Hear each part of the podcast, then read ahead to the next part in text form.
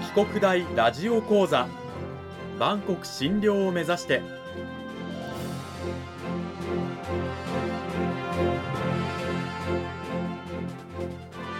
番組タイトルにあるバンコク診療とは世界の架け橋を意味する言葉です。この番組はアジアの十字路に位置するここ沖縄にある沖縄国際大学で日々どのような研究や教育が行われているのかを発信していく番組です。案内人はラジオ沖縄アナウンサー小橋川響が務めます。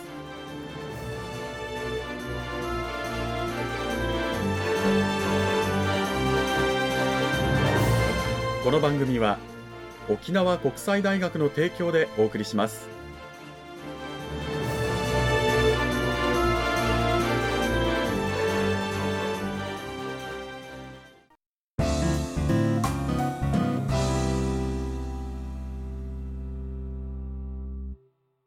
沖国大ラジオ講座。今週は先週に引き続き沖縄国際大学産業情報学部企業システム学科の島袋圭先生を迎えてお送りします。島袋先生今週もよろしくお願いします。はいよろしくお願いします。講義タイトルは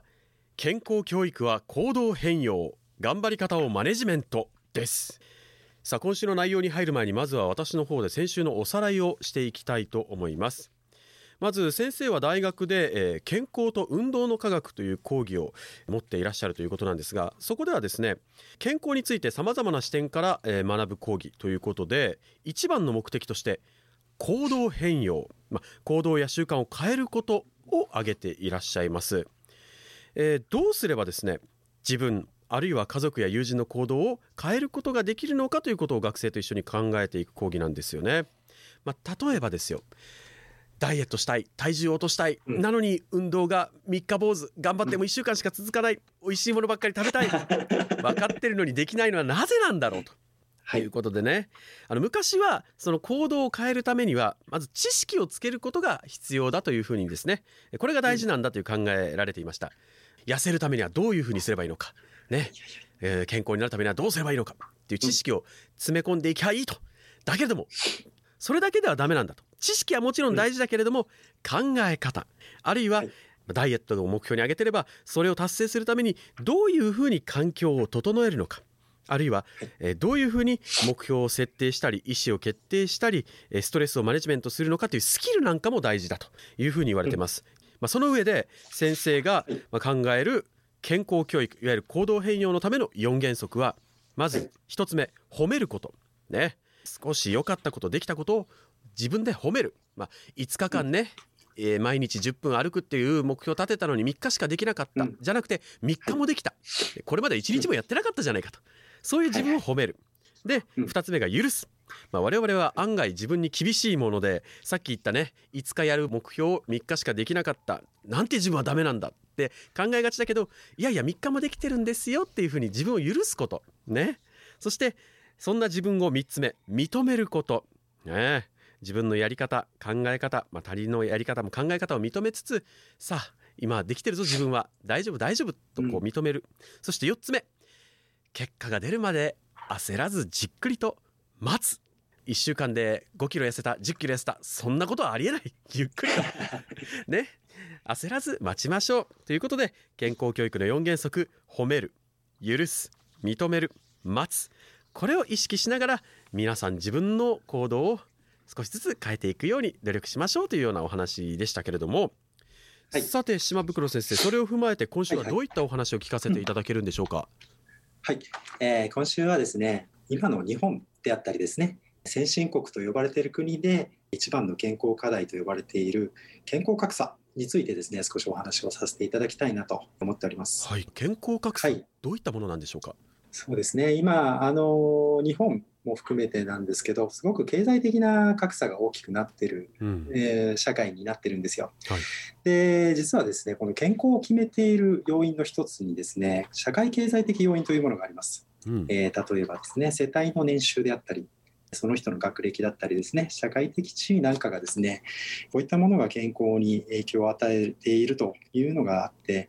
経済的な格差が開くに従ってこの健康のですね格差も大きくなっているというような現状があるんですね。へえ、うん、なぜなんでしょうか？ここがですねすごくポイントになるんですけど、うん、この健康格差のメカニズムとしてですね、うん、まず物質的要因、まあ、例えば物が買えないとかですね病院に行けないとか、うん、というようなところがポイントとしてはあるんですけど、ここだけではないんですね。日本では食べ物を買えないとかですね衣食住に困っている人ももちろんいますがほとんどの人はそうではないですよね、うん、えー、しっかりあります。それでも健康格差が出てしまう要因としてですね心理的な要因があるということがですね研究で明らかになっています。具体的にはどういったものなんでしょうか、はい、例えばですね、まあ、所得の格差の話でいけば周りの人より所得が低いということに対して私たちはですね知らない間に何かストレスみたいなものを感じてしまうとかですね。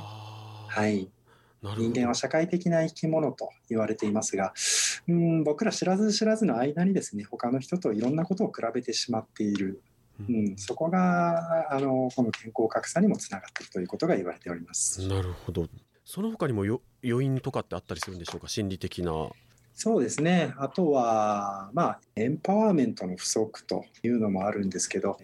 例えばですねこの格差の中でよく問題になるのが働く環境であれば非正規雇用の問題なんかがあるんですよ。非正規の人ほど不健康になりやすいんですね、うん、でこれは単純に非正規の人が正規職員より給与が低いから不健康になるという話だけではなくて、うん、もし仮にですね非正規の人と正規の人が同じような給与をもらっていたとしても非正規の方が不健康になりやすいんですよ。えーそうなんですか。で、はい、その理由としてはですね非正規職員というのはどちらかというと仕事の自由度というのがとても低いんですね。なるほど、はい、決められたことを淡々とやるような仕事が多くて、うん、仕事の中で自分の自己裁量とかですね自分なりの意思決定の範囲というのがとにかく狭くなってしまうと。う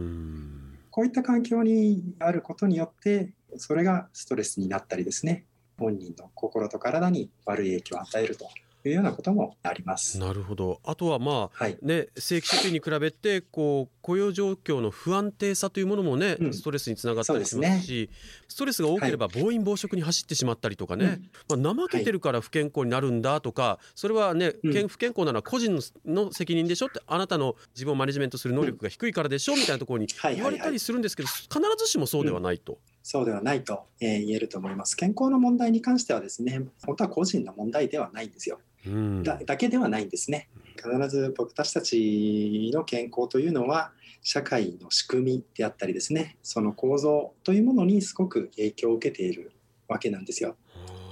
まあ、健康格差のお話をしていただきましたけれどもそれをじゃあ是正するためにはどうすればいいんでしょうか、はい、じゃあこの不平等を小さくしていくためにはですねもちろん本当は経済的な格差がちっちゃくなるとかですね、社会的な格差がちっちゃくなる。これが一番いいんですけど、これがまあなかなか簡単にいかない面もあると思うんですよ。うん、で、そこでですね、今この経済格差をのための対処として一番、えー、注目を浴びているのが、えー、人とのつながりがですね、健康に良い影響を及ぼすということがですね、注目されているんですね。うん、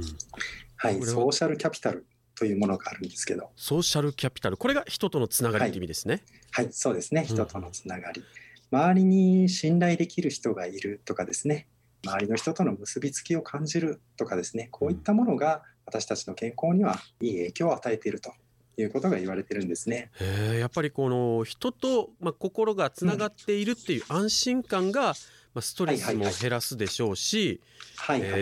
人とつながっていろんなことをやっているっていうことがそのまま健康的な、まあ、生活にもつながっていったりとか。はい、おっしゃる通りです。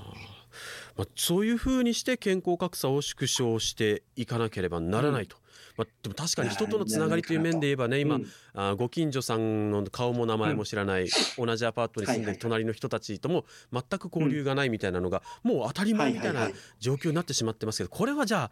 健康的な面で言えば良くないわけですね。そうですね。沖縄なんかだと「ゆいまーる」という言葉があったりですね「イチャリは長兵衛」なんていう言葉がありますが実はこれがあることによって人は健康になる可能性ってあるんですね。すごく高いというふうにも言われていますね。うん、はい、沖縄なんかほら全国でねの所得の7割ぐらいしか世帯収入がないって言われてて、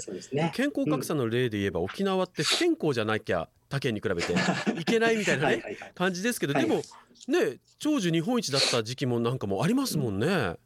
そうなんですよね。やっぱりもゆいもあるなんでしょうか、うん、沖縄っていうのは本当は昔から低所得とかですねあまり裕福ではないはずなんですけどかつての沖縄というのは本当に世界一の長寿の地域だったわけなんですけどそこのポイントになっていたのがこのいわゆるこの助け合いの文化であったり